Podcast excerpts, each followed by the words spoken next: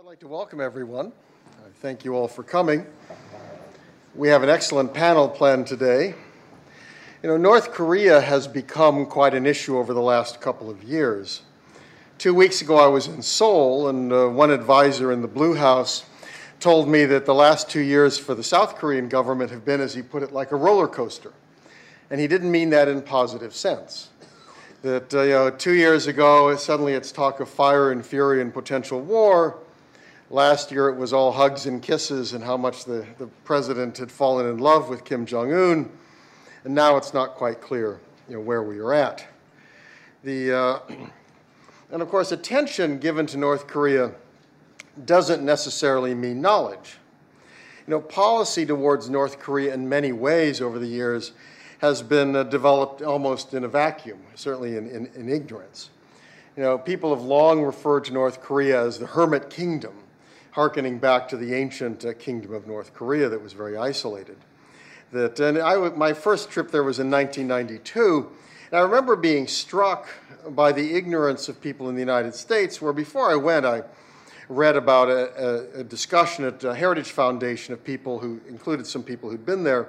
But the discussion was how, for example, in Pyongyang, there were no trucks, because, of course, they wanted Pyongyang to be beautiful.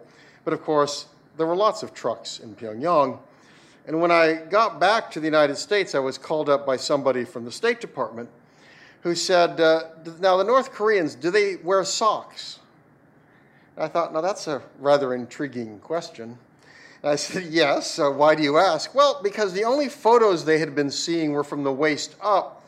So the presumption at the State Department at that time was that the photos were being taken from the waist up because they don't wear socks, which uh, again, you know, you, kind of think of uh, you know people who perhaps are watching Team America, you know, for their understanding of North Korea and the caricature of Kim Jong Il. If you know, if you remember that, the bouffant hair, the oversized sunglasses, and platform shoes. The problem, of course, is that if one makes policy in a world of ignorance, one's likely to make rather bad policy. And there have been some important changes uh, you know, in recent uh, years. I was there two years ago and I flew in sitting next to a British uh, citizen who said he was going in for his third tourist trip. And on this trip, he was going to fly in a helicopter and a microlight over Pyongyang. And I tried to imagine that back in 1992 the idea that the North would allow anybody to overfly the capital. I mean, clearly things were changing.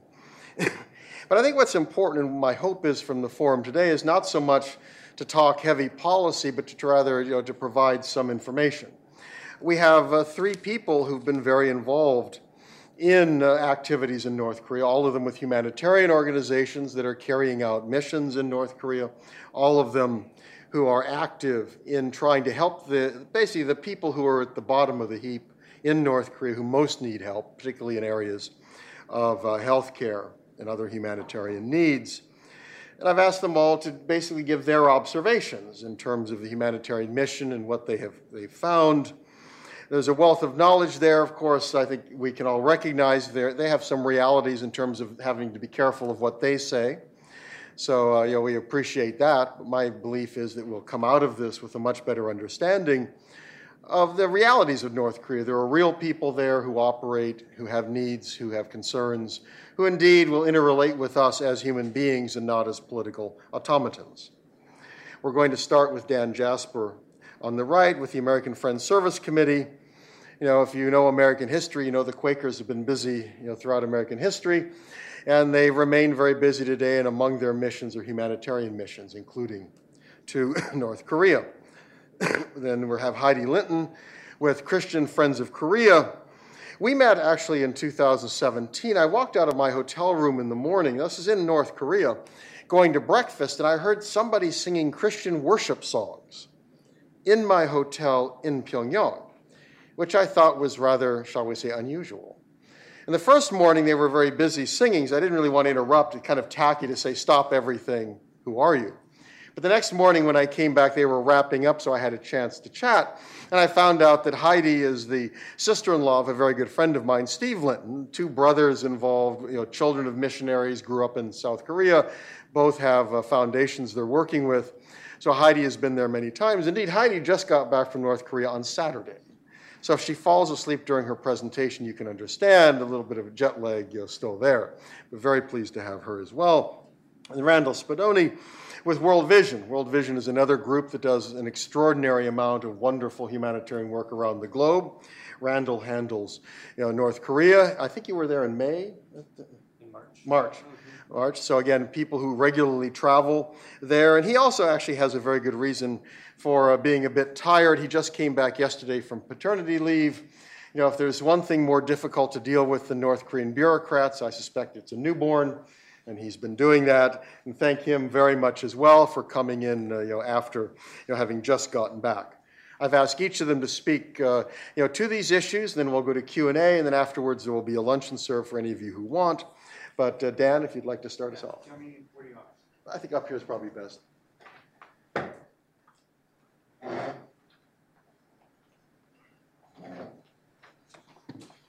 Wonderful. Well, thank you so much for that introduction, Doug. I really appreciate it. Uh, and I really appreciate you holding this forum and um, for letting me masquerade as a peer to Heidi Linton and Randall Spadoni.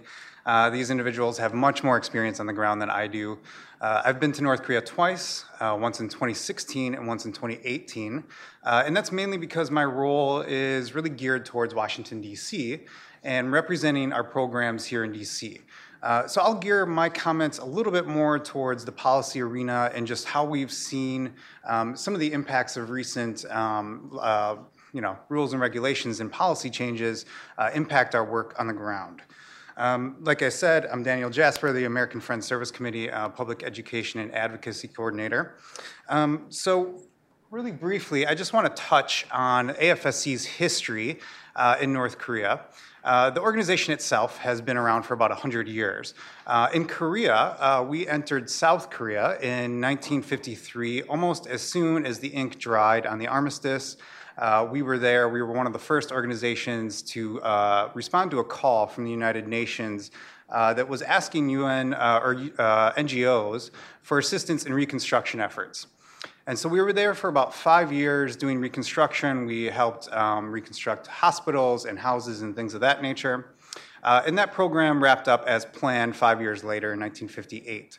Uh, we stayed engaged in the region, however, and in the decades that followed, we noticed that there was continual issues between the Koreas, and the U.S.'s involvement with North Korea uh, was still uh, a primary concern in the conflict.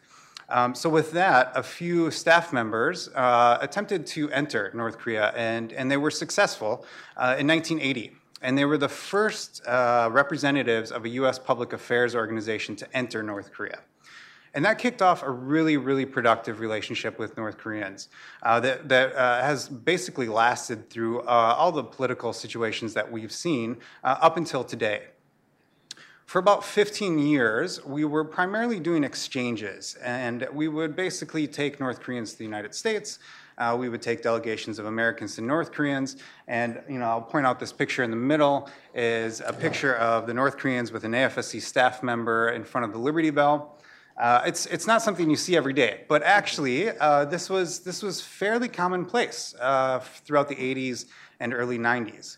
Um, this was done primarily with the understanding that um, we were engaging for dialogue's sake, that we wanted to understand the other side's point of view. Uh, it wasn't necessarily uh, a direct uh, sort of program goal in mind. Um, but this, this trust building, these, these engagements really did lead to something really quite uh, important. Uh, in the mid 90s, when North Korea experienced a famine, uh, AFSC staff were some of the first to uh, international um, uh, professionals that were able to, to sort of bear witness and that were sort of let in on what was happening on the ground. And so they immediately returned home and, and put out calls for aid uh, and started to, to sort of raise alarm bells in the international community. And that was born mainly from doing exchanges. Uh, as the, the famine subsided, uh, it, was, it was sort of recognized by AFSC staff that you know, uh, food security was an integral part of this conflict, and it was also something that we could contribute to directly. Um, while we are not an agricultural organization, uh, we understood that that's something we could help with uh, in the interim while we build connections towards, towards uh, a larger piece. And so you'll see a picture here up in the upper right that's a, it's a very typical picture of a monitoring and evaluation trip that we do. We usually go twice a year. Um, and you know, we go to the rice fields and, and do all sorts of things uh, in terms of pilot projects, trying to raise uh, agricultural yields, primarily with rice. Um, that has gone on for, uh, I want to say, upwards of a decade. Um, but with recent uh, policies in place, this has been very difficult to, to do on a regular schedule as we had done before. Um, so, to touch on a few of the impacts of maximum pressure, they, they typically fall in two direct categories, two buckets. One is with respect to the uh, travel restrictions that have been put into place. In September of 2017, the State Department invalidated U.S. passports um, for travel into or through the DPRK or North Korea. Uh, this is an issue, I think, for, for many people, uh, especially in the humanitarian realm. And the, the, the regulations do offer four exemptions. So you can get a, what's called a special validation passport, or sometimes it's referred to as a waiver in the press, if you are a journalist, a staff member of the International Committee of Red Cross, or you are going for compelling humanitarian reasons, or there's a fourth sort of blanket clause that uh, refers to the national interest, uh, which is sort of left vague and probably for, for a number of reasons. Uh, these, these regulations uh, essentially make timing our delegations extremely difficult. Uh, applying for these passports uh, can, can vary. The, the responses can vary anywhere from five days to 55 days. Uh, and so when you're planning uh, a number of things, it's, it's incredibly difficult to gauge when do we start applying for a passport, especially when we need information from our North Korean counterparts and, and they're not necessarily ready to, to give that information. Uh, and so it's sort of a, it's, it's a very touch and go system at this point. And uh, this year, uh, it looks like the, that due to the timing of all of this stuff, it, it, we may not be able to go on our spring delegation. Uh, last year, in fact, uh, during the fall, was the first time we were uh, not allowed to go to the DPRK, and that was uh, due to the, a decision by the U.S. State Department. That was the first time either side didn't allow us to go since 1980, and that was a decision by, by the U.S. side. I want to underscore that. Uh, just a few points on that. Prior to these travel restrictions, um, it's, it's worth noting, I think, that there were about 1,000 U.S. Uh, travelers to North Korea per year, which isn't much, obviously, but it's probably more than most people assume. Uh, and there were actually 200 U.S. citizens living in North Korea. Uh, which is surprising. I think I, I, wasn't actually aware of that until after the regulations were put into place. And many were doing so, um, uh, doing humanitarian work or even just um, sort of day to day commerce activities, but uh, they were doing so because they had religious convictions that, that um, wanted to see the humanitarian situation improved in the country. The second bucket that, that's really impacted our work is, of course, sanctions. Um, sanctions have always been an issue for U.S. NGOs operating in North Korea. Sanctions have been in place since 1953, um, so there's always been some interference. Uh, but prior to 2017, uh, the situation was much better than it is now. It was not perfect, but it's much better than than it is now. Uh, and it's worth describing sort of what U.S. NGOs and how, and how they operated. Prior to 2017, we operated under what was called a general license. And this is essentially guidelines issued by the Treasury Department that says if you fall within these activities, go ahead, do your work. You don't really need to contact us unless you have some questions. Um, today, the only activities that fall under those guidelines are sending strictly food or medicine. And this is problematic mainly because uh, most organizations don't ship strictly these goods. And if you're shipping, say, something with a hypodermic needle in it, you will need what's called a special license because it has metal in it. And typically, that's the most important part is the needle. Um, the special license process is something that you have to go through with the Treasury Department that uh, essentially can take months to do. It's a very lengthy application process. It requires the, the help of uh, lawyers.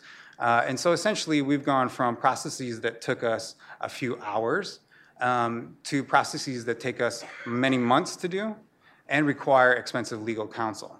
Uh, and this is obviously very problematic for when you're trying to time shipments, when you're looking at um, planting seasons versus harvest seasons. Uh, it's nearly impossible to time it in the way that we have in the past. So that's, you know, and actually, really quick, I'll, I'll mention this that many of the materials that AFSC ships are, are plastic. and they are non-sanctioned items. Uh, however, uh, non-sanctioned items still require what's called a special license from the Treasury Department, the process I just described. Uh, and, and, one of the things that we, se- uh, we send are typically plastic rice trays. And this was a project that we introduced to North Korea in 20, 2007. Uh, and you'll see a picture of it here. There's a, a poster of a man carrying a rice tray. Uh, and these trays are pretty simple in nature. It's where you start rice seedlings. And so when they're ready to be planted or transplanted, you sort of pop them out of the trays and you throw them in the fields. Uh, it's a very simple innovation, but typically the way that's done is that you start the seedling in the ground. And then when it's ready to be transplanted, you pull them up and you throw them in the, in the rice paddy. So when you pull them up, it, it sort of tears at the root and it can really injure and, um, and, and reduce harvest significantly. And so these plastic trays uh, improve yields by about 10 to 15 percent, which is significant for a country that's facing major food security issues. Uh, however, these, these uh, items can't be shipped without a special license. Again, as I mentioned, it takes many months. Um, recently, the UN issued a report. Uh, it was, uh, I think, uh, called the Rapid Food Security Assessment and they outlined many of the issues that the country is facing. They highlighted that 10.1 million North Koreans are food insecure at this point. And then they went ahead and listed some of the items that are needed in this moment. And some of the items that are needed are of these plastic, you know, of, the, of this nature, plastic sheeting and things like that that can help um, increase yields. Uh, but unfortunately, you know, this is the type of stuff we would have no problem shipping uh, immediately to respond to calls like this. Um, but given the current regulations, uh, we're not able to do so. Uh, I know I'm a little bit short on time, but I did. I often mention uh, a, a, basket of issues that are sort of uh, adjacent to what we do with the American Friends Service Committee, and that we've always sort of kept an eye on and promoted um, it, eh, that are of the humanitarian nature and that could probably be carried out today uh, if both governments agreed to it. Um, and I'll just quickly go through these. The first one is reuniting um, families. Most people have heard of the reunions between South and North, um, but most people forget that Korean Americans are also part of this story. Uh, and there's largely two groups of Korean Americans that have family in North Korea. Uh, there's a group that, that often knows where their families are and could just go if, if there weren't travel restrictions in place. Uh, and then there's a group of families that are still looking to find their families and, and, and need sort of a match system similar to what the North and South have. Um, this is something that we think is, is incredibly important to do, especially in this moment. Uh, these families aren't getting any younger. Um, and this is a great way to sort of bridge diplomacy, you know, in the interim between, you know, large diplomatic events or, or uh, summits. Uh, this is something that, that's a great exercise for diplomats to carry out. In a similar vein, uh, after the Korean War, about 7,000 US POWs and MIAs were left in Korea. We think about 5,000 of them are still in the north. Um, we've promoted uh, uh, basically military to military cooperations to find those remains uh, and to bring them back to the United States for identification.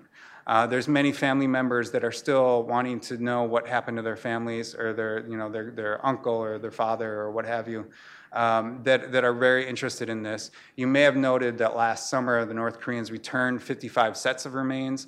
Uh, and this is what I've heard from both North Korean and US officials say uh, the most successful cooperation during this most recent detente to date. Uh, because it is actually kinetic, it actually gets officials in the room to work through logistical issues. It's something that puts into practice.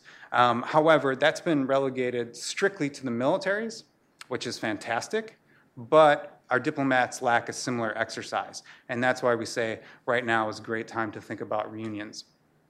Uh, lastly, I'll just mention really quick um, international exchange programs are something that we think the North Koreans have been really interested in a long time, and we think that you can go a long way in introducing them to to uh, international standards through things like this. Uh, particularly, there's a program called the International Visitor Leadership Program. I'm a little bit biased. I worked on this program prior to my current job, and so I, I really promote this program uh, no matter what I'm talking about. But particularly in the case of North Korea, uh, North Koreans are the only country, as far as I understand it, the last time I did this, uh, looked at the data, was the only country that was not participating in this program. Uh, and that's a real issue when, when communication is low. And so this is sort of a low hanging piece of fruit that we really think policymakers could seize on.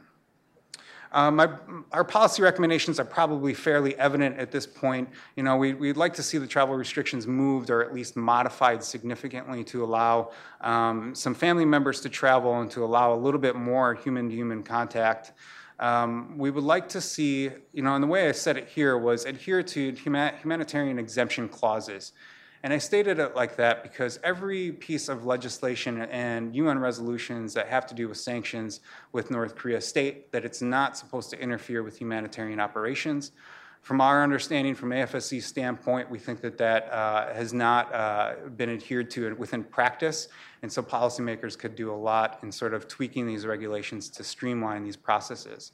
Um, and it's worth noting that you know North Korea is not the only place in the world that's facing humanitarian restrictions, and we begin we've begun to have conversations with policymakers uh, about something like a global whitelist that would essentially list goods and services that are required for, for humanitarian work around the world and would operate a little bit like what I mentioned, what was called the general license, uh, but at a global level. And then lastly, you know, we just like we like uh, the U.S. side to really see humanitarian issues as a bridge, not a stick. This isn't a way to, you know, turn off humanitarian aid and try to change the North Korean calculus. We've we've seen that tried; it didn't work. Was very clearly a mistake. Um, and you know, I think I came across this quote by Henry Ford that I think really illustrates why this is so important, especially in the in the policymakers' eyes. You know, obviously it's important for our values, um, but within the policymakers' eyes, um, Henry Ford said it best. He said, If there is any one secret of success, it lies in the ability to get the other person's point of view and see things from that person's angle as well as from your own. And it's the people to people contact, the humanitarian engagement that allows us to do that. Uh, that's why it makes it so important. So I'll leave you just with these scenes from North Korea. I didn't, uh, I, I, know you probably came here for stories from inside North Korea, but I'll, I'll, leave that to my colleagues who are much better versed in this. So thank you. Thank you, Dan.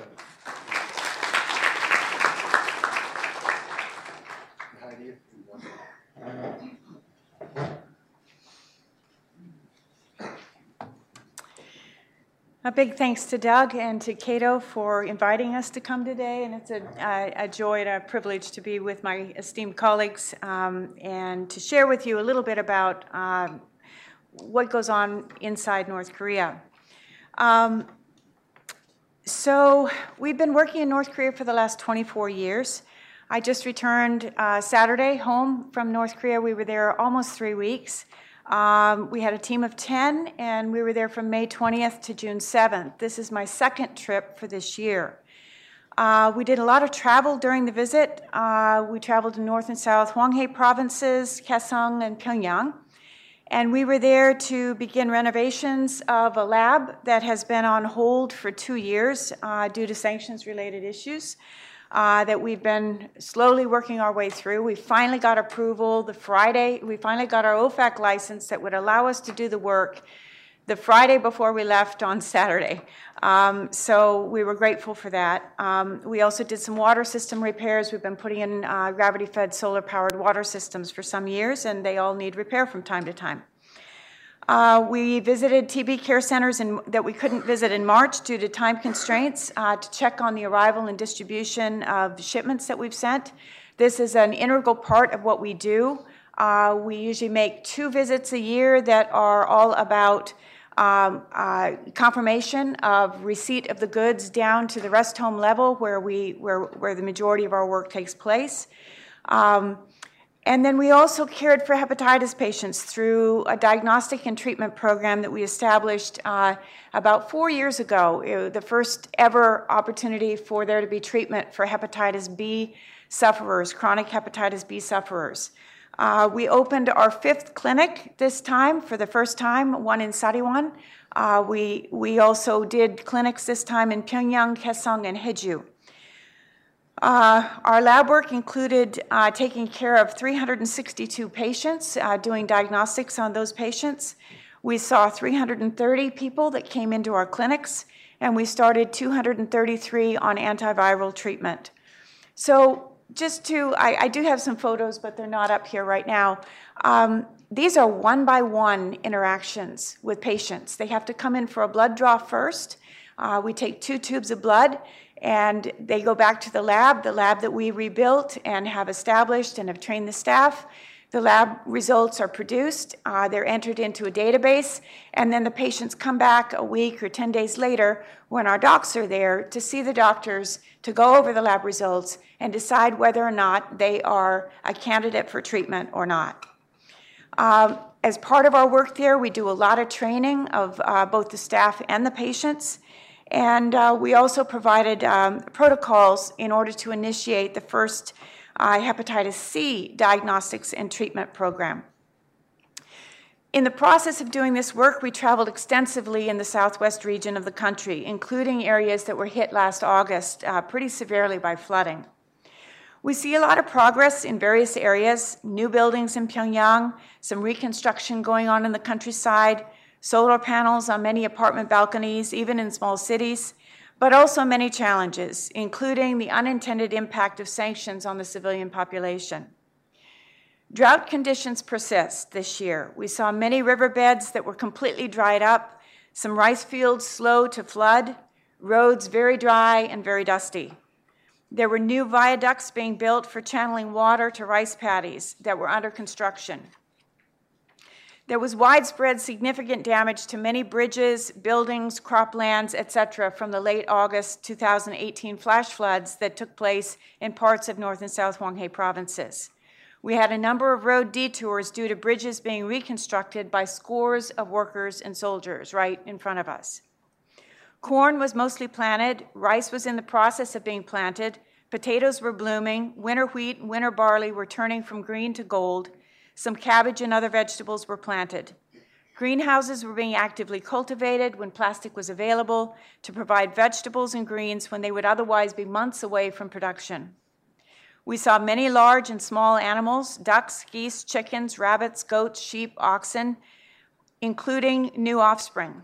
We saw many wild pheasants and heard many wild pheasants. Um, Due to sanctions impact, tractors and other equipment are beginning to break down to a, due to a lack of available spare parts. We heard this from many of the care centers where we've sent these small tractors. We haven't been able to spend spare parts due to the metals restriction and OFAC licensing and other, other issues for really the last two years. While greenhouse plastic does seem to be available locally, there are quality issues with it, and purchases also require hard currency, which is hard to come by in North Korea these days. People are not complaining, but it is clear that there are many hardships. The situation varies county by county in terms of the support that can be offered. There does seem to be a priority being given to patients in need of nutrition. In Pyongyang, the coal plants ran at full steam, billowing pollution into the air and neighborhoods surrounding the plant. Yet, various discussions and issues of issues were very much on hold, awaiting resolution of the larger political diplomatic issues. This means that many very deep and entrenched problems can't really be dealt with until the larger issues are dealt with. People are largely frozen, they can't, they can't make decisions. We were warmly welcomed by longstanding colleagues in many locations, and our work proceeded largely per usual. There were perhaps some heightened sensitivities to taking photos, etc., but on the whole, this was a fairly normal and ordinary visit. In order to give you a little better sense for the more human side of things, I wanted to share with you um, something that one of my colleagues wrote after our last trip. I received it by email this morning. She begins her piece with a quote from Lamentations, chapter 3, verses 19 and 20. Remember my affliction and my wandering, the wormwood and the bitterness. Surely my soul remembers and is bowed down within me. My heart is weighed down with the pictures of suffering that are embedded in my mind from our most recent trip for the Hope Project. The suffering is intense. How long, O oh Lord? It is amazing the effects of this tiny virus which is ravaging bodies. Decompensated cirrhosis is manifested with ascites, which is extensive fluid in the abdomen, low platelets, which result in bleeding from various parts of the body, and even encephalopathy, which means cloudy thinking. The person is so weak they can barely sit, much less walk. And as if this disease were not enough for the one bearing it, it breaks the hearts of loved ones. It is, in a sense, like stepping into a war zone, the war of viruses on health. It is gradual, not sudden like a gunshot or a bomb, but the effects are devastating. One can easily become numb to the pain as person after person sits in front of you, describing their struggles and the losses of various family members with the same illness. But for each and every person, the pain is fresh and real. I think of how Jesus healed person after person. Each person was an individual. He reached out to each one. So I come away praying that somehow we would have communicated God's love to each individual. I pray that those who are dying would be met by our Savior in their dreams. May they know the true source of healing and have eternal life where there is no suffering. One can get discouraged easily if one focuses on the problems and struggles of working in this country where the needs are so great. So it is paramount that we focus not on what we see, but on what we cannot see. God is working his good work somehow, despite the struggles and seeming wasted efforts. We must remember that it is not so much what we do, but that he is there with us. He has called us to this work. So let us continue in Lamentations chapter 3 with verses 21 to 23. This, I recall, comes to mind. Therefore, I have hope. The Lord's loving kindnesses indeed never cease, for his compassions never fail. They are new every morning. Great is your faithfulness. When we were in clinic last week, I was blown away by a doctor that came 65 kilometers on terribly difficult roads with a picture on his cell phone saying, My patient is, was here last week for blood draw, but he's too sick to come this week. He had a hemorrhage last week, and it's not safe for him to travel. I came here to get his blood results, and I came begging that you could start him on treatment. Would you release his medicine to us, so I, so to me, so I can take it back to him? He was positive for Hep B. He was not positive for C. All of his other markers indicated treatment, so we released the medicine to his doctor for him to take it the 65 kilometers back on a dusty, long road to where his patient was. We see this kind of thing over and over again in North Korea. There are many, many people there who live incredibly difficult lives. They care about their patients, they care about their families. They're desperate for, for, for an answer to their medical issues, to their malnutrition issues. And we have, we have the possibility of stepping into this and reaching them and showing them love and mercy and showing them that the American people, that the people of the world, that Christians have not forgotten them and will be compassionate towards them. That is why we go to North Korea. It's very difficult, it's incredibly challenging. The sanctions have, uh, have given us a workload probably 10 times what it was pre 2017 on the administrative side. And yet, it is all worth it because we're able to reach ordinary, very ordinary, very sick people who have no other hope. And we have an opportunity to do that, and so we must. So, thank you for coming today. Thank you for wanting to understand more of what North Korea is all about. It is a complex place. And uh, I'm just grateful that you're here. Thank you. Photos were shown before we arrived. So people can see the photos earlier in?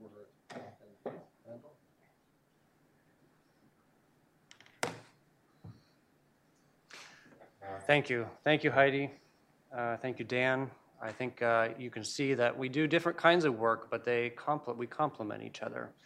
And we can't, can't meet every need. Um, sometimes there's huge expectations on humanitarian organizations that because we're the only ones who can travel there, or one of the few that can travel there, therefore we are responsible for meeting all the needs and urgency of the country. And we, we do the best we can with what we're given. Uh, for World Vision, um, I, I worked with World Vision for 14 years and with North Korea for the, that amount of time.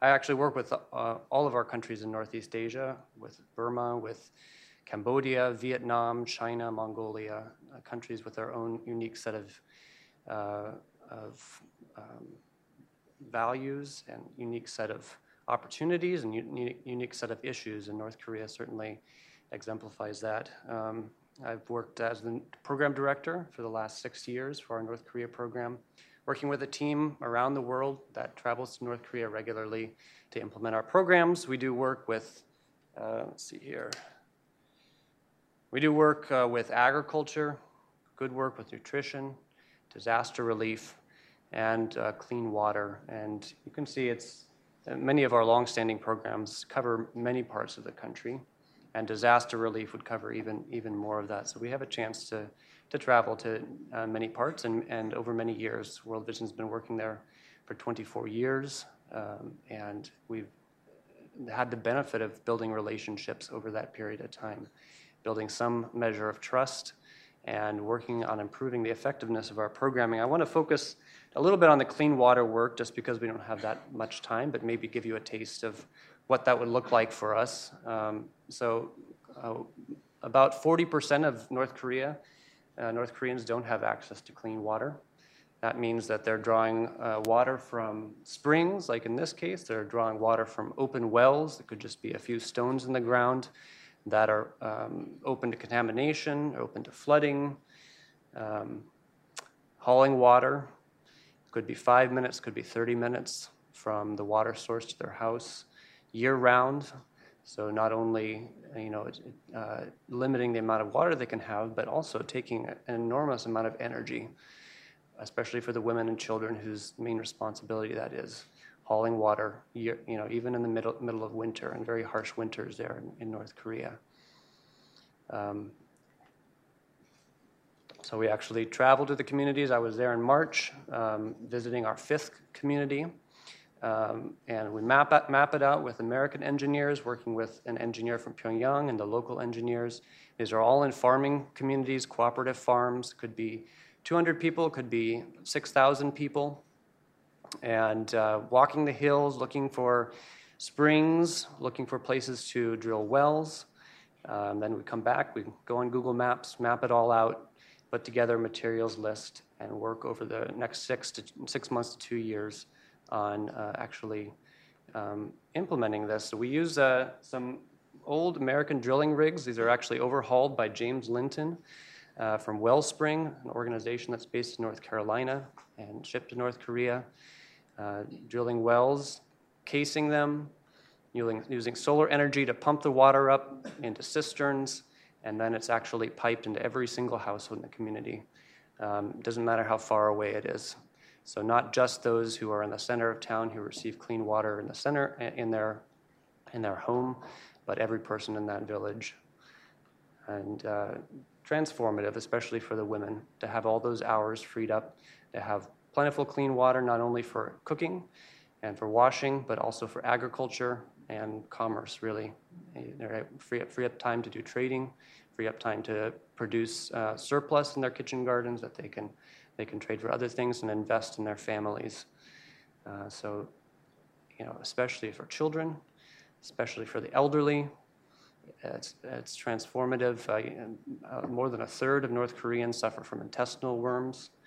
Summer and winter is a big period for diarrhea. Uh, so the health imp- and the health implications are, are especially severe for the elderly and, and the children's. Uh, so, in, as I mentioned, in March we were there. Um, uh, finishing our fifth community, 4,000 people that received water for the first time in their lives. Um, and some had been hauling water for 70, 80 years. All of a sudden, their whole day is freed up. Uh, and uh, that's, that's our fifth community. That's 20,000 North Koreans. At least in the middle of all the politics, the challenges, sanctions, everything, at least we can point to those people and say that we've changed their lives in some way. And that gives me some hope. Uh, we, we, face, we face so many challenges and so much discouragement sometimes. Um, and I just want to mention some of the, you know, the uniqueness of working in North Korea. Um, Dan had already mentioned sanctions and Heidi. Uh, I don't think there's an, a country in the world that, or maybe there are a few that have as many uh, barriers to humanitarian organizations working there. Um, this next shipment that we have coming into North Korea, water materials took us a year and a half to get in there because it required a license from the Treasury Department, because it required travel permission to actually assess and monitor the program, required a UN exemption, and all of those took so long to, to work out. Um, uh, We've been able to navigate it, but every one of those restrictions affects uh, the quality of our work and our ability to reach more people. And that's just the reality. I don't think it's the intention of, of the people who put the sanctions together, but that is the way that it's, it's worked out. And, and at the same time, we're held to very high standards for monitoring and accountability and effectiveness, first of all by ourselves, but by anyone, by our donors, by the US government, um, by the international community. Um, so to, to weigh these, the effect of all of the obstacles that we have to implement our programming with our standards for effectiveness is a, is a major challenge for us. I think we meet the minimum standards for accountability and effectiveness, but there's a lot more that we'd like to do. Another unique dynamic of North Korea is that we're not actually resident there. It's the only country World Vision works in where we don't actually have an office. We have to travel in there. Uh, there are a few European organizations that are resident, that have expatriates living in the country, uh, and that helps them in terms of communication, helps them in terms of planning for their programs. Um, but because these organizations, including World Vision, are attached to uh, our American founding, our American identity, North Korea has not allowed us to become resident there. Um, and finally, uh, maintaining our identity in North Korea is a, is a challenge. We're an international organization, but we're considered to be American. We're a faith based organization. And um, all of the mistrust that Americans have of North Korea are mirrored by the North Koreans towards the Americans. So when I go to North Korea, I have to, with each new person I meet, I have to overcome the challenge of their preconceptions of who I am as an American. I work for the CIA, work for the US government. Um, they don't understand the nature of what a non governmental organization is. We have to work through that over time, and that's also a challenge. We need to, we have an urgent need, and yet we have really to spend a lot of time to overcome all of these challenges. In my better moments, I see these as opportunities rather than just challenges. The fact that uh, we're, we are not resident means that many of our team members have worked with the country for a long time 15 years or more. Um, we have, uh, and that means that we've been able to develop relationships with, with people over a, long period of time. They, they, in North Korea, they have one role, they get promoted, they go to another role, and, uh, and that's helped World Vision to, um, to kind of pioneer new space. There was one point when we couldn't even talk about monitoring in North Korea. I mean, monitoring was considered to be, uh, you know, like spying, right? You're monitoring us, and what are you going to do with that information? That's been overcome. They understand monitoring, and they use that term now. We used to talk about targeting beneficiaries, and that whole word targeting, that's another military term. We talk about finding the areas in the country that meet the greatest needs. Who, ha- who has the greatest needs? Uh, we, weren't, we weren't able to talk about that 15 years ago in North Korea. And over time, we've been able to overcome that and actually map the country out, look at the counties that have the greatest need, and, uh, and choose those places that have uh, the greatest need in the country. Um, so there are opportunities to be effective. We wouldn't be there if we weren't, but we have a long ways to go. I'll, I'll stop there. Um, I know there's a lot more we could cover, but we're happy to do that in question and answer. Thank you. Thank you.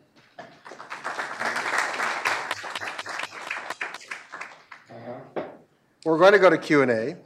I do ask, please ask a question, not a speech. Uh, I'd appreciate if you wait to be called upon and for the microphone to come, because we want everybody here to hear you. And if you could tell us your name and affiliation, we would appreciate that. But, uh, so we're, we're open for questions, and you have a lot of expertise here, good experience. So, gentleman in the middle.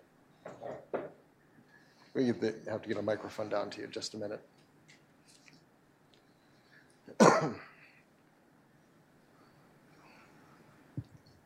Hello, Ken Weiner, retired. Uh, Thank you for your comments. I was wondering if you could give us a better sense of what life is like for typical Koreans uh, in North Korea. Who'd like to give a shot at that? It varies widely depending on where you live and what your what your job is, uh, what your status is. Uh, it just varies widely. Out in the countryside, if you're a farmer, you get up before dawn. Uh, you're out in the fields this time of year. You're out in the fields uh, often by 6 a.m. Um, you you work all day. Right now, they're planting rice, so that means bent over in a rice paddy, planting rice all day long um, until 7 7.30 when the sun starts to go down they stop for lunch uh, you'll see them by the side of the road um, you know so that's the life of a farmer uh, you know but but just like in this country we have you know how many thousands of different career paths they have a lot of different career paths there too um, and and so you know it just really depends on what what you do what your life is like but it usually starts very early in the morning and goes until you know, late in the evening. Yeah, uh, yeah, about two thirds of North Koreans are actually urban. So only a third are farmers. There's not that much arable land. And they, they have various roles. There's lots of s- small cities in the area, uh, I mean, in the country, and they may have some um, industry, could be mining, could be um, poultry, you know, large scale poultry farming, something like that. So people will still report to their workplaces. Uh, they may have uh, other businesses on the side, but um, uh, they'll yeah they'll be up in the morning to music, pipe music in the center of their city. They might go through calisthenics. Some of them might report to their workplaces. Uh, in the cities, they don't have much access to kitchen gardens, and that's, that was a major challenge in the 19, 1990s with the food crisis um, because a lot of, you know, unless you have a, a garden to fall back on, uh, you're really dependent on whatever central organization there is for, for delivering food. And that has uh, thankfully developed a lot. Um, so if you're in, in the city, you hopefully has family in the country that you can trade with or that you can that you can work with. So they might be you, you see them along the roads. They've got their hand carts. They've got their bicycles with something on the back uh, going and meeting each other at the you know the fringe of the city and um, and exchanging some goods um, and uh, that's that's actually that gives me some more hope for North Korea now than there was 20 years. The fact that they have ways of coping that they didn't before. If I could just ask, have you seen a major increase in market, kind of private business, private market activity? Definitely, since I've been going over 15 years, yeah. It was kind of hidden before that, and now it's right out there in the open. Um, I think the, the one the thing that hasn't changed a lot is mobility in the country. It's still very difficult for people to get permission to travel. So you see a lot of people on, by bicycle, but not a lot of, of uh, road traffic in terms of cars and trucks. Is that true, Heidi? I have seen some development of of, of a bus system. However, uh, you you know traveling on the rural roads, you see a bus that's you know Sariwanda has uh, to uh, Jeju or something like that. Um, so there is more regular bus service, and those buses are packed. They're little minivans often, or, or whatever. So that has changed things somewhat, but it's still difficult to get the travel permissions, and they're often stopped at the checkpoints, you know, while they go through and check everybody.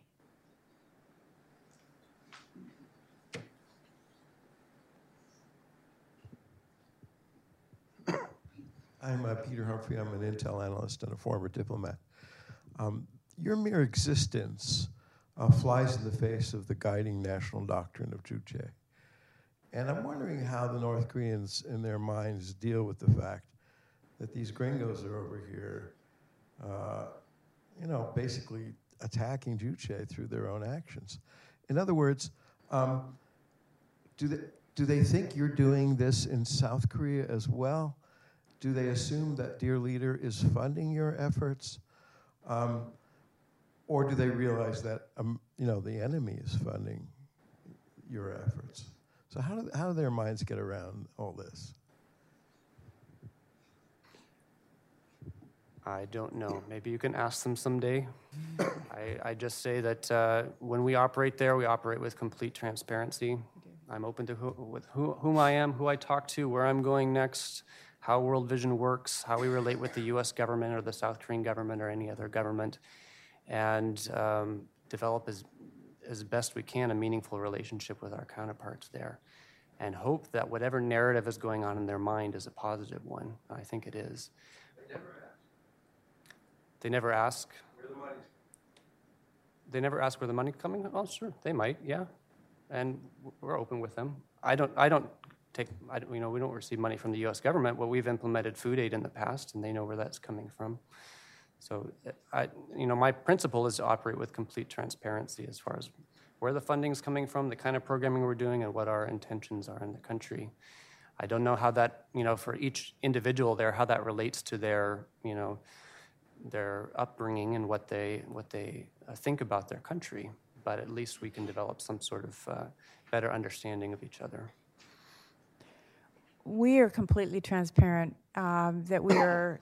I mean, we bring donor lists on every monitoring visit. That's usually a four-page front and back, multiple columns of all the names of all the people around the world, in the U.S., wherever, who have, uh, you know, given in that six-month time period um, to support the work that we do. We think that's a very important part of what we do is, is you know, conveying the, um, the good wishes, uh, the prayers of those people who support us people, churches, organizations, businesses, whatever.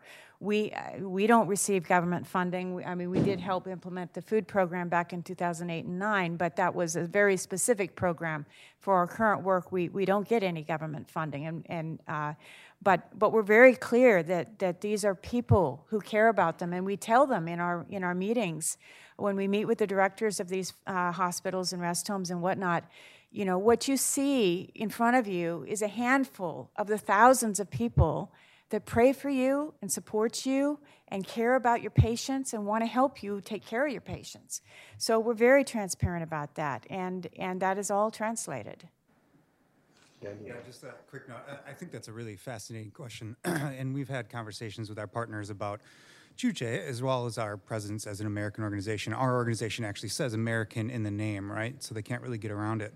Um, and I think when we had conversations with many of our farm managers asking, you know, what did you think when we arrived? What, what were you skeptical or what? And I think there's there's sort of two reactions. Uh, I mean, they all say, yeah, we were skeptical of an American organization one reaction is, so, you know, why, what are you doing here? What do you really want? The other reaction is, you know, why aren't you bringing more stuff? Um, I, I, and I think that from my conversations and understanding of Juche, which is limited, but I understand it to mean that it doesn't mean you can't take help. It means that ultimately you have to be self-reliant. And I think that the, the definition has sort of morphed from, from a communal understanding of self-reliance to an individual understanding of self-reliance over recent years, but it doesn't mean that you can't take help. It doesn't mean that that's a, somehow a stain on your honor. I think it just means ultimately you need to be self sufficient. If that help goes away, you shouldn't complain about it. It means you have to carry forward, if that helps. And I think this is a country where you're not likely to voice doubts about the leadership, you know, in public to, uh, you know, especially to foreigners very often. So there's, it's going to be hard to get into the mind of the person in front of you in terms of exactly how they're processing this because in the society they live in, this is not the sort of thing you want to verbalize and present. So that's going to be, there's going to be a certain amount of inscrutability, I suspect. I mean, I just dealing, I mean, I have not had this experience, but my last trip wandering around Pyongyang, one of the, my two handlers, whenever there was a statue, didn't do it to the paintings, but a statue of either Kim Jong il or Kim Il sung, he would do a bow. Because I'm fascinated by this, and I'm very curious what is going through his but I'm not going to ask him because I mean he's not going to tell me you know kind of oh yes I'm just faking it for political reasons right I mean so it strikes me from our relationship there's just nothing to be gained from trying to push in there because it's inconceivable to me I'm going to get an answer that's truly introspective you know given the challenges of, of the place they're dealing with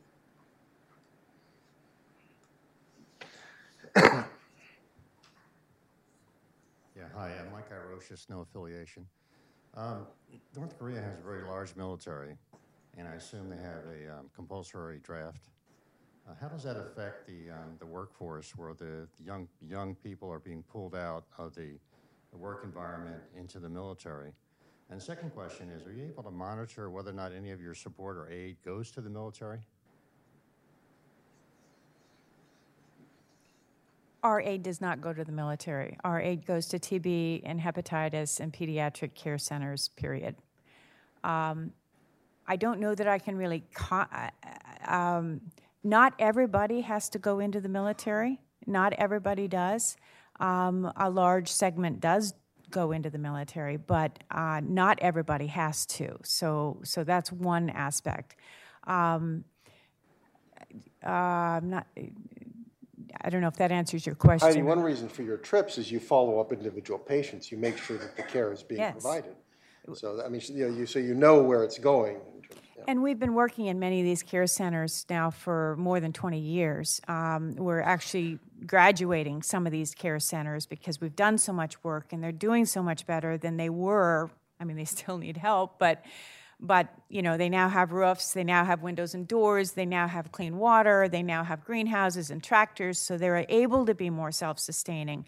So now it's time for us to move on and work with places you know, again, TB and hepatitis and pediatric care centers that have not had outside partnerships and still need all that help. So um, we do see the actual outcome and impact of, of our engagement with them. And, um, uh, and, and I see shipments, you know, I see the remnants of previous shipments when I go to see new shipments. So, you know, once it gets there, it's there and it's used for the patients. Anything you want. Yeah, well, maybe just to add really quick, I think that the question about how that impacts the economy, I think it's a little bit difficult to parse that out because they do mobilize that for those resources for labor, right? So, and sometimes military personnel are mobilized for labor, and, and, and that goes for any sort of associations or whatever else exists in the country.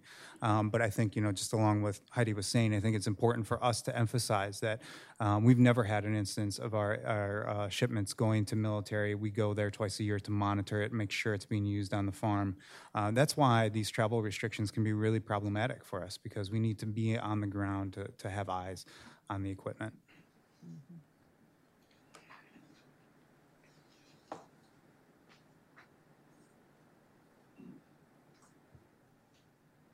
Uh, Thank you. Uh, I'm Herman Balma with the Institute for Objectivity in the Teaching of Evolutionary Theory. And uh, I understand that the burdens, the burdens that are put on the people of North Korea because of the sanctions, I'm wondering if your organizations and other NGOs, uh, if you all, at, if you try to influence the government of North Korea so that it'll take the necessary steps so that the sanctions are removed.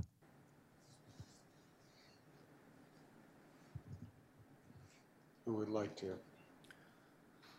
Sorry, so the, the, the question is why, why don't we try Yeah, to? the the question is, do you? Do we?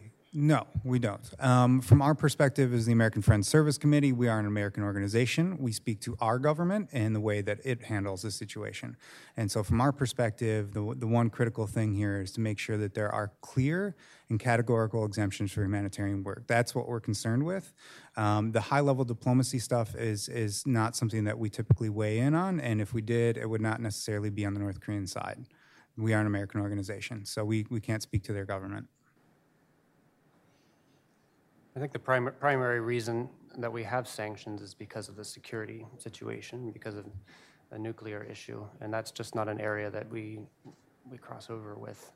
I think we do our best to build trust, to build bridges, to work on um, some interactions between Americans and North Koreans that may have indirect benefits for you know diplomacy, but really that's not something that we can work on. Uh, and we, we can't we can't play a very positive role in that because that's not our core competency.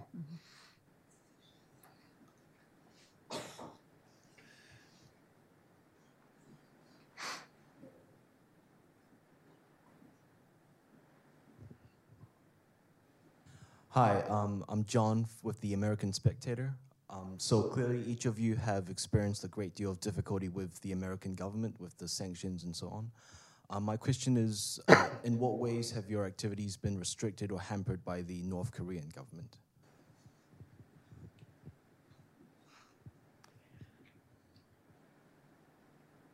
So, you know, any work done in North Korea is done um, in partnership with your counterparts. For us, that's largely the Ministry of Public Health.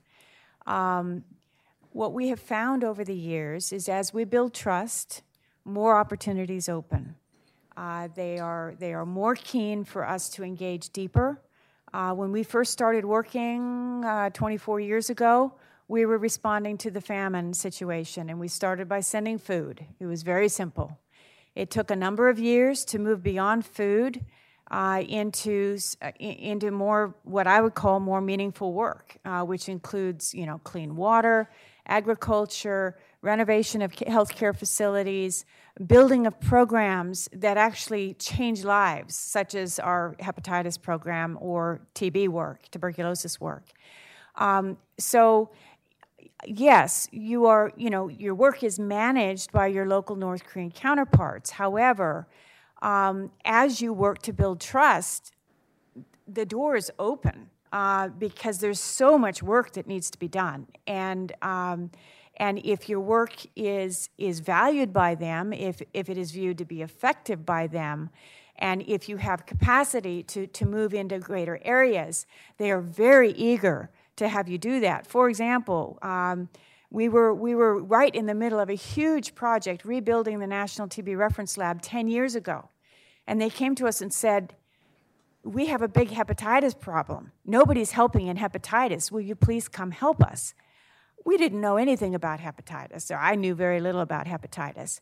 But they said, Look, you got to start, just do something. So we started sending greenhouses and you know tractors for, for, for care centers that were dealing with chronic patients to help build their capacity.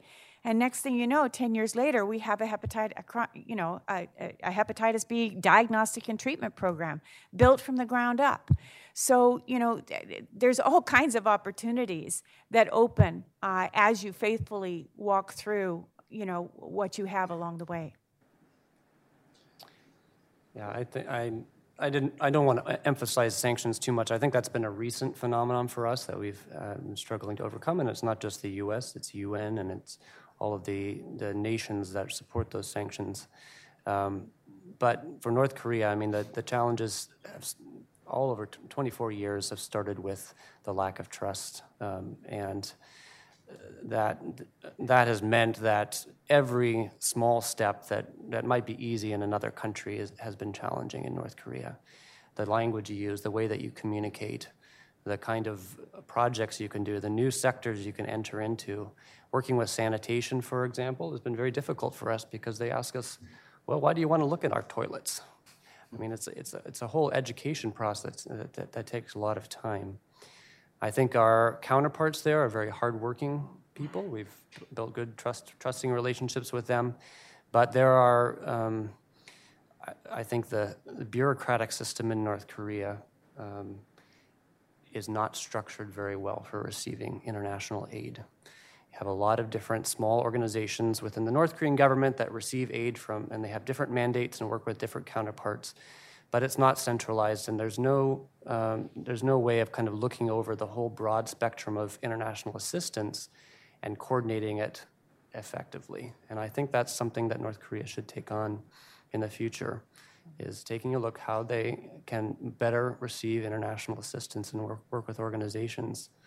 Um, in World Vision, we're an, we're an international organization, but North Korea must compartmentalize us and make us an American organization and therefore tied with American policy. And that's been very difficult for us to, to adjust to.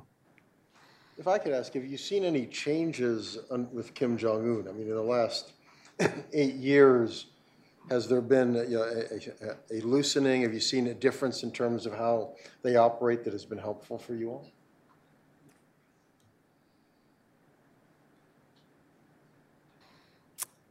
Maybe. I mean, there were some hints at, hints at it several years ago, but I think the um, the tensions, international tensions, have kind of diffused. I mean, if, not diffused, but um, kind of undermine all of that. So we've really seen things slip over the last few years, unfortunately. I, I wouldn't attribute that necessarily to North Korean leadership or any intention to hinder humanitarian aid. It's just um, just part of what's happened. In the middle,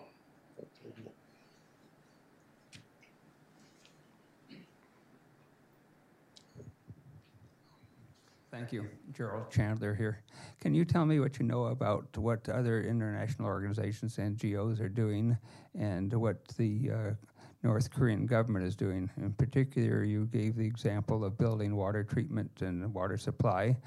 Uh, next door or 100 miles away? Do you see the North Korean government doing that? And you gave the example of treatment centers for med- medicine. Do next door or 100 miles away, do you see the North Korean or other NGOs at work?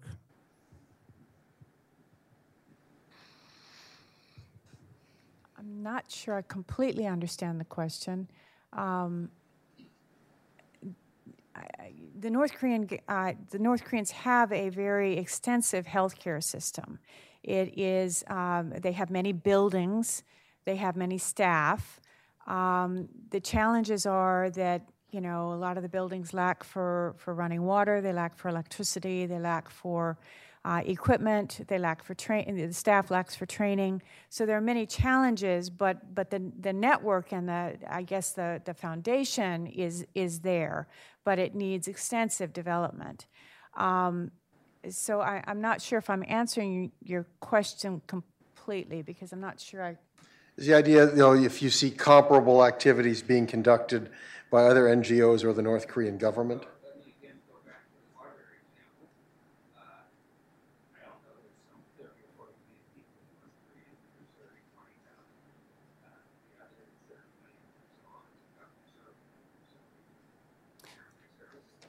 The question is whether the other people, you know, who are, they being served on water? Is the government taking care of, you know, their needs?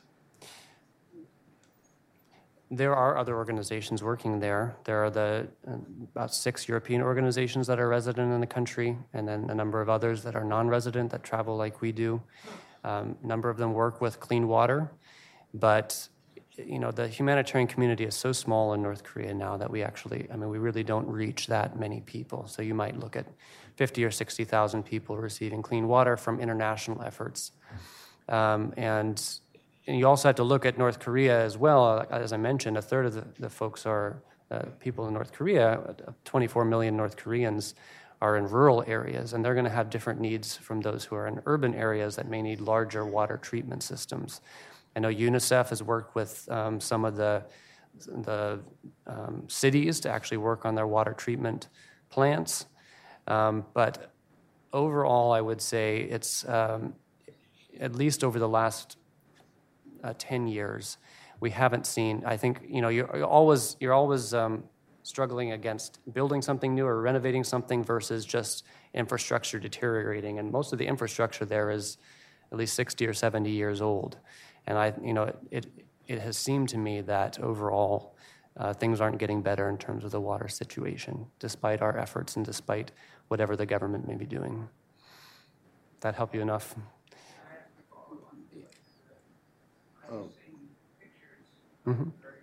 Could you get the microphone to him, please?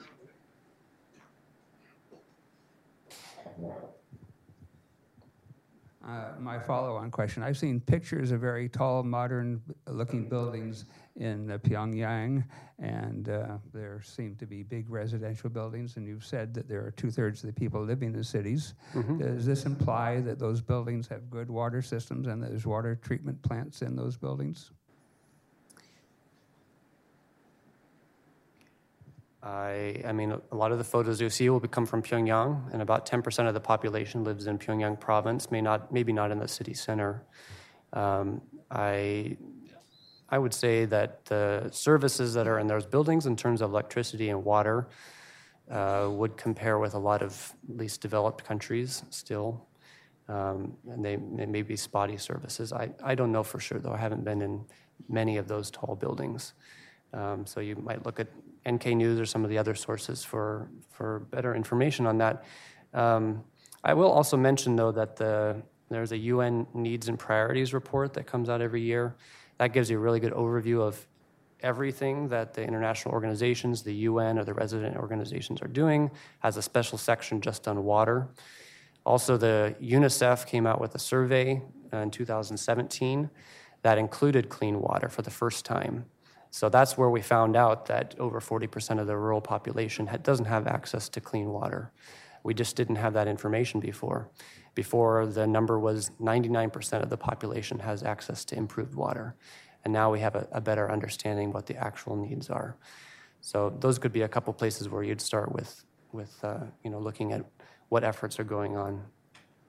It, it might be worth mentioning really quick that in some areas, the, the North Korean government is unable to obtain some of the equipment that's necessary to carry out some of this stuff, especially in the realm of TB uh, uh, diagnosis, if I remember correctly, due to international sanctions. They can't actually get that equipment, right? They're sanctioned from getting it, and so they can't they can't apply for a special license from the Treasury Department like NGOs can um, and, and carry that work out in the same vein. And, and the issue of clean water, um, water filters have been an issue of contention for a number of U.S. NGOs. I don't know if the North Korean government per se is sanctioned from getting that th- those types of equipment, but um, certainly U.S. NGOs have had a lot of difficulty in, in, in getting that equipment inside the country recently.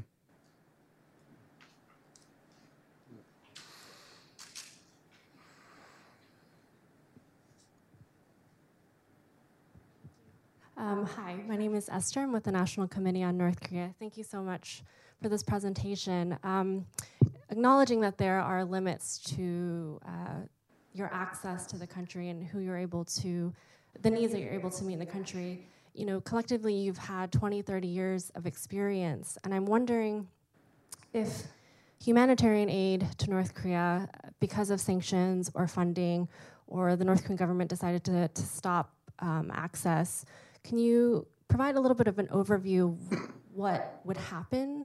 What would be the impact? What would be the loss of American, other European, UN NGOs, uh, the UN agencies um, not having a presence in the country if, for example, a natural disaster were to occur, a food crisis were to occur? Kind of what would be the humanitarian implications of uh, humanitarian assistance being uh, terminated?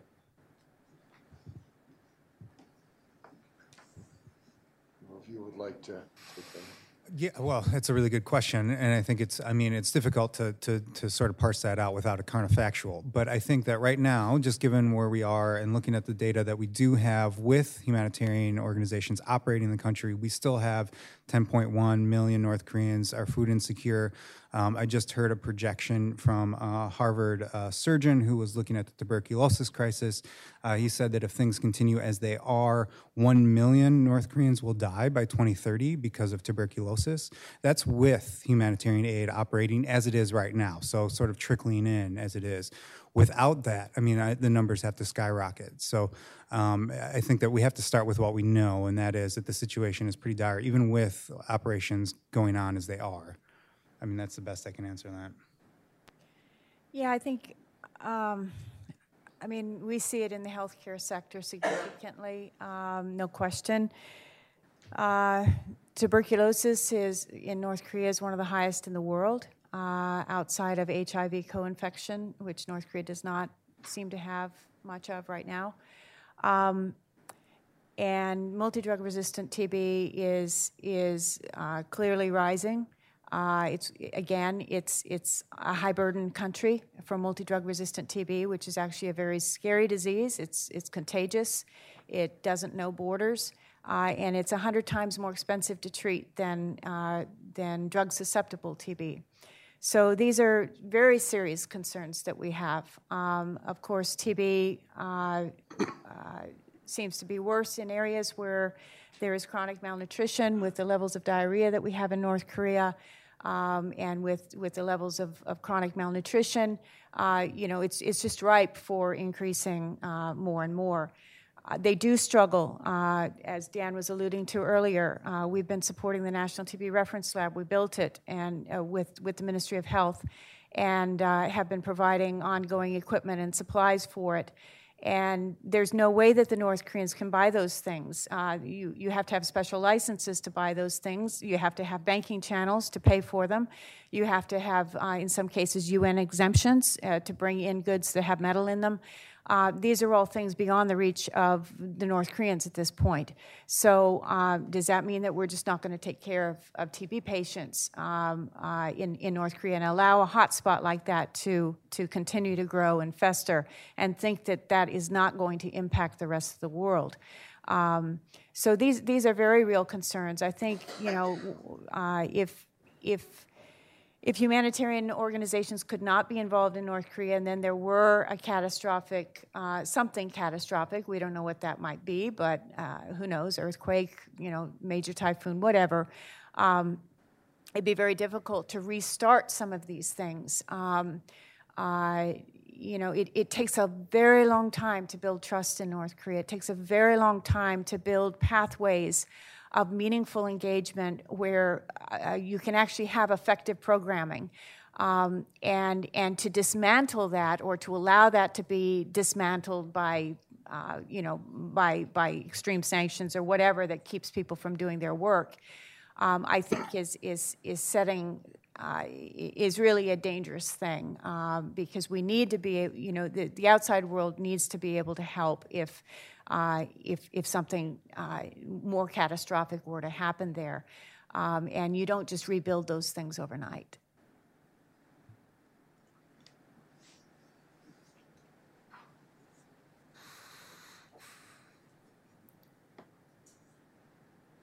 Considering that the Muslim misery and problem in North Korea and all over the world is created by policies of the United States administration and corporations trying to, uh, you know, loot, ransack, or get as much as possible economic advantage of other countries. What do you guys uh, propose to stop this part of the uh, problem rather than looking at uh, you know those countries that is appreciated what you are guys doing but it, it won't affect generally what's going on it's not just in north korea it's in africa in south america in middle east in all over the world do you have any idea what could be stop, stopping United States government? That's a bit beyond the topic of the panel, I think. I don't know if any of you want to, you know, want to answer. I'm not entirely sure I understood the yeah. question, to be honest. I mean, I, I think that, yeah, that, that's, you know, they've all said they don't do politics. I think that, you know, and that, an issue like that, I think, is a bit beyond, uh, you know, our forum here.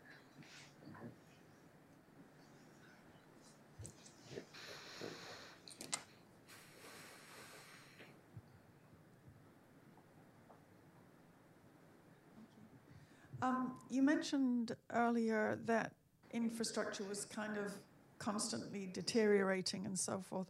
What do you know about um, general life expectancy, um, infant mortality, birth rate? What, what is happening in Korea? Is there any trend? you know, is life expectancy stable, going down, going up, and, and same for um, infant mortality and the birth rate? Well, the, there is some good information on that. Um, not like you'd find in other countries. I mean, you have you have certain data points that are reliable, and a lot of data that's not reliable.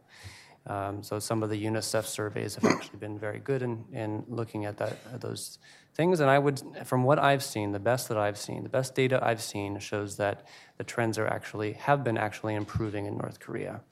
Infant mortality has, has been going down. Uh, malnutrition has been going down.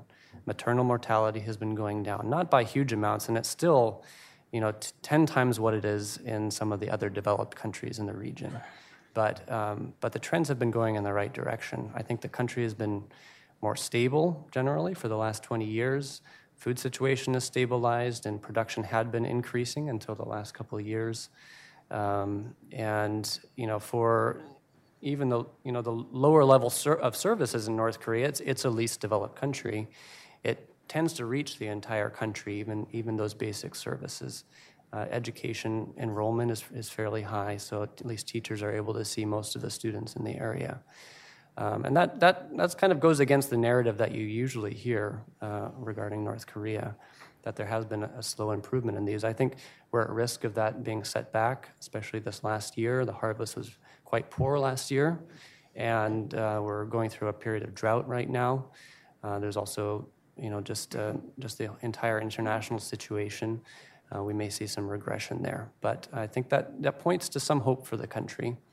Um, that points to some credit to the ministries in North Korea, perhaps, or some of the international efforts to support, especially health in North Korea. And I don't say that as an apologist to North Korea or anything else. That's just, I want to look at the data and understand what the trends are and understand where, uh, where we can uh, best work in North Korea. There have been some improvements, uh, definitely, in the area of, of, childhood vaccinations. For example, they've been working with Gavi and others, uh, WHO, UNICEF, to improve that, and there have been significant improvements made there. Um, also, Caritas Germany did a hepatitis B vaccination ca- uh, catch up campaign uh, a number of years ago, so um, we're now seeing far fewer childhood cases of uh, hepatitis B infection. Um, there's still concerns because hepatitis B vaccination, uh, you have to protect the vaccine from freezing. Um, and so in rural areas in wintertime, you know, there are concerns about that, obviously. Um, but um, but yeah, we have we have seen some improvements, and I think the Ministry of Health, in particular, one we're familiar with, has made a lot of efforts. Uh, for example, in TB and other areas, to to really try to uh, to get a handle on things and and to move things in a positive direction. But uh, there are many many challenges still that uh, have to be overcome, and and uh, in in the current environment, it's very difficult. I'm sorry. Yeah, I believe it is growing, uh, just just a bit. Yeah, it's at 24 and a half million now, I believe. Dan, you want to? Yeah, and you know, well, not to put a damper on this good information, but um, just as a, I think a word of caution, I think that we are concerned that these gains will be lost in this current moment. And you know, probably one of the most definitive studies that have been done on the impacts of sanctions on uh, child welfare was done in Iraq, maybe in 1993 to 1997, I want to say. Um, it, it, showed that you know 500,000 Iraqi children were killed as a result of sanctions. We are worried about something similar. I, I, I don't think that we have any data to say that that's necessarily being carried out at this point, but we are concerned about this. And we've heard anecdotes that, you know, um, shipments of nutritional sprinkles, you know, sprinkles that you'd put on like ice cream that are sort of packed with nutrition that children need have been held up and, uh, and, and, things like that can't, can't make it to, to their destinations. So, uh, you know, this is, uh, this is a point I think where we do need to assess, you know, are these, wor- these gains worth protecting and, and how can we do that? The back here.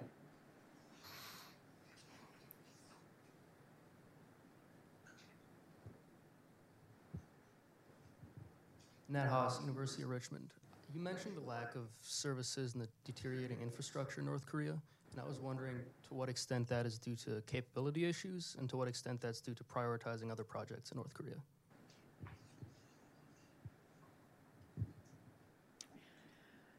Well, I mean, I think it's it's a combination of a lot of things. Uh, resources are very limited in North Korea. Uh, it's very difficult to. Uh, there's also um, when we've gotten involved, for example, in our renovation projects, um, there's there's you know they haven't seen some of the materials, they haven't seen some of the tools that we use in in in bringing about. Uh, you know, electrifying a place and plumbing a place and in, in, in all of those things. Now that's rapidly changing. There are, there are big buildings going up in Pyongyang. Obviously, big construction companies are doing that. But out in the rural areas, um, you know, that, that know-how is not always available. Um, uh, we are seeing some changes in that area. I mean, there are solar panels popping up in different places. People have batteries that they charge that, you know, to charge their cell phones, to charge their, their lighting at night, that kind of thing in their apartments. So there is some general knowledge getting out there but still there's there's a lack of, of, of, both hard currency to buy the things that need to go to be installed um, as well as uh, as well as the knowledge of, of how to do it how to put it together what you have to have in order for things to work and we've seen that in the course of some of our projects you know they'll take on one element of it and they think they know you know how to do it and then and then we realize there's a problem later because they really didn't understand fully, because uh, this was the first time they were working with a heating system or whatever it was in, in, in that way.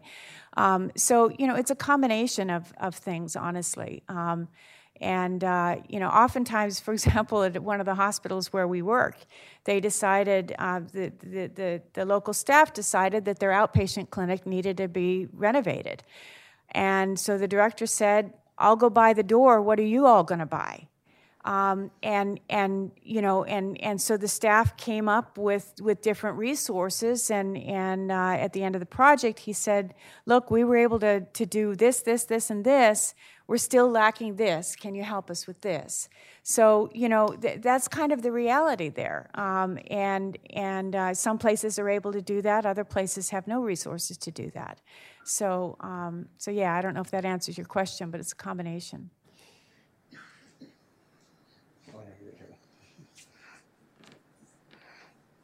Thank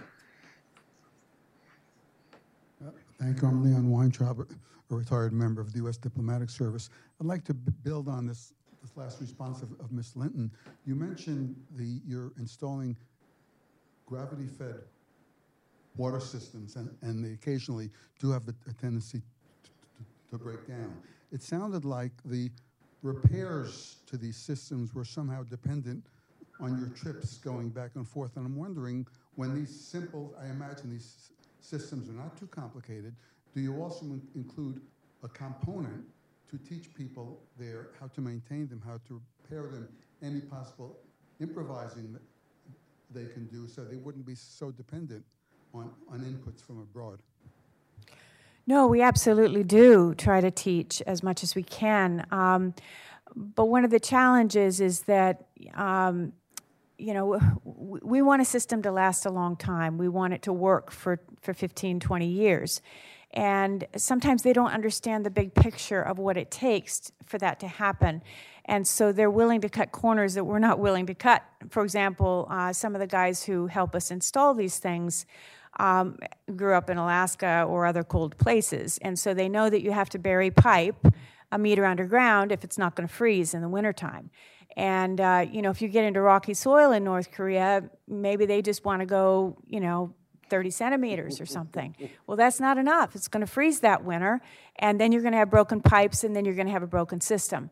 So, um, yes, we, we teach every step of the way, um, but teaching one time does not change 70 years of understanding or of local practice.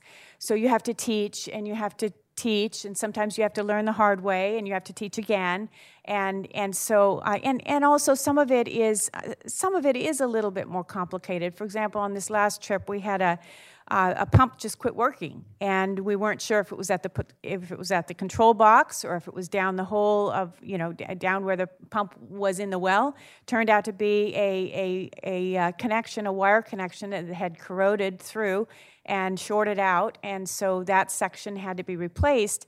But it also needed a um, a waterproof connection made, and they they just don't have those materials. So yes, uh, thankfully we were there.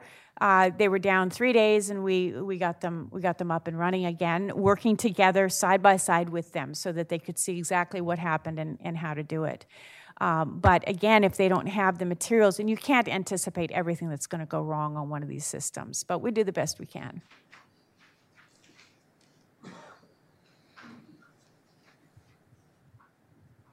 Yana Slerchuk, One Plus One channel. Uh, my question is about sanctions and restrictions. There were uh, quite a lot of mentioning here. How do they harm uh, all the hum- humanitarian processes?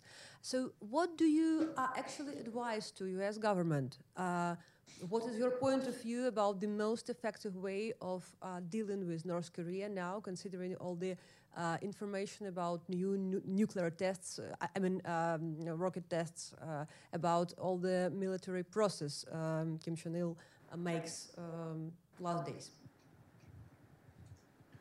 So the, the question is, what are our recommendations to the U.S. government to make uh, humanitarian aid effective and also with the larger situation? Is that right? You say sanctions harm uh, humanitarian processes. So, what do you advise? Like, you, you say that sanctions should be somehow reduced or removed, or some um, mm, processes should be escalated um, otherwise. Yeah, no, no, thank you for that. I, I- think the, the sanctions uh, in its utility as a, as a policy tool is probably left for a different discussion. But in terms of the humanitarian aid, I think what we would like to see is something like a return to a general license that I mentioned earlier, um, which is essentially, you know, the U.S. State Department, hopefully the Treasury Department, and the, those who the work in the country sit down together and, and start to, to hammer out what are the activities and, and goods that we're going to need to carry out. We've done this in the past, and it was with relative success. Um, absent that, I think we would also like to see perhaps something uh, like a global white channel, which would essentially work um, anywhere in the world. Where if you're doing these operations, these humanitarian operations anywhere in the world, then you do not need to go through these sets of permissions. Um, that's a much longer conversation, but I think uh, it's it's worth mentioning at, at this point. I think we have time for one more. This gentleman has had his hand up quite a, quite a bit, so if we can catch him. Uh, John Burton with the uh, Korea Times. Um, Steve Biegun, when he was in Seoul in December, said that he would try to ease uh, the restrictions on humanitarian aid. Have you seen any indication that the uh, Trump administration is is proceeding on that course, or if not, why not? Is there a bureaucratic battle going on within the administration? Well, Steve Biegun did, did come back uh, to Washington and met with us in January and announced that as well. And yes, we have seen a change. Um, we've seen travel restrictions that have slowly been being granted, whereas they were frozen before. Um, we've some, seen some progress in terms of OFAC licenses. Um, so I, I, I don't think it, it kind of sets us back to where we were before July of last year uh, which is an improvement. It's still not where we'd like to be, but yes, we did see a change in policy there, thankfully. Yeah, I mean, I think it's also worth noting really quick that we have appreciated the State Department's attention to these details. They have maintained communication with us throughout this process. Some of it is a little bit just the messiness of the regulations and how agencies interact, and the, and the fact that we um, probably haven't taken them through the entire process in, in, a, in a way that we need to at this point. But uh, they have been somewhat responsive. We would just like them to see it go a little bit further in terms of humanitarian protections. Yeah, I might just add that, you know, part of, part of the part of the complication of sanctions is also sort of the fear that surrounds them. Um, so sometimes when we go to a supplier and we're trying to buy something, of which there may only be one or two suppliers in the world for a particular specialty lab item or something we need specifically for a humanitarian context. Um, and and now we're in an age of you know know your know your customer, know your client. Um, they find out it's going to North Korea, and they just don't even want to deal with us. They don't want to run it up the flagpole of their lo- legal team because they know it's gonna it's gonna take over about three weeks of their lives as they look into all of our applications and look into all of our licenses and double check to make sure that we've done everything perfectly correctly. And uh, so so the answer ends up being no, even if it's perfectly legal. Uh, we also have the problem of, of actually paying for things, for example, things that we buy in third countries. The banking channel is largely closed down. So even while it's legal, um, it's still impossible. So um, th- these are some of the things that we're trying to communicate about, and and I think the I think the UN committee, uh, 1718 sanctions committee, certainly the government, uh, the U.S. government has been open and listening and and working to try to work with us to try to smooth some of these things, but it's very very complicated, and uh, yeah, it's just very difficult. Well, we could give our uh, panelists a round of applause. Would appreciate it. Thank you.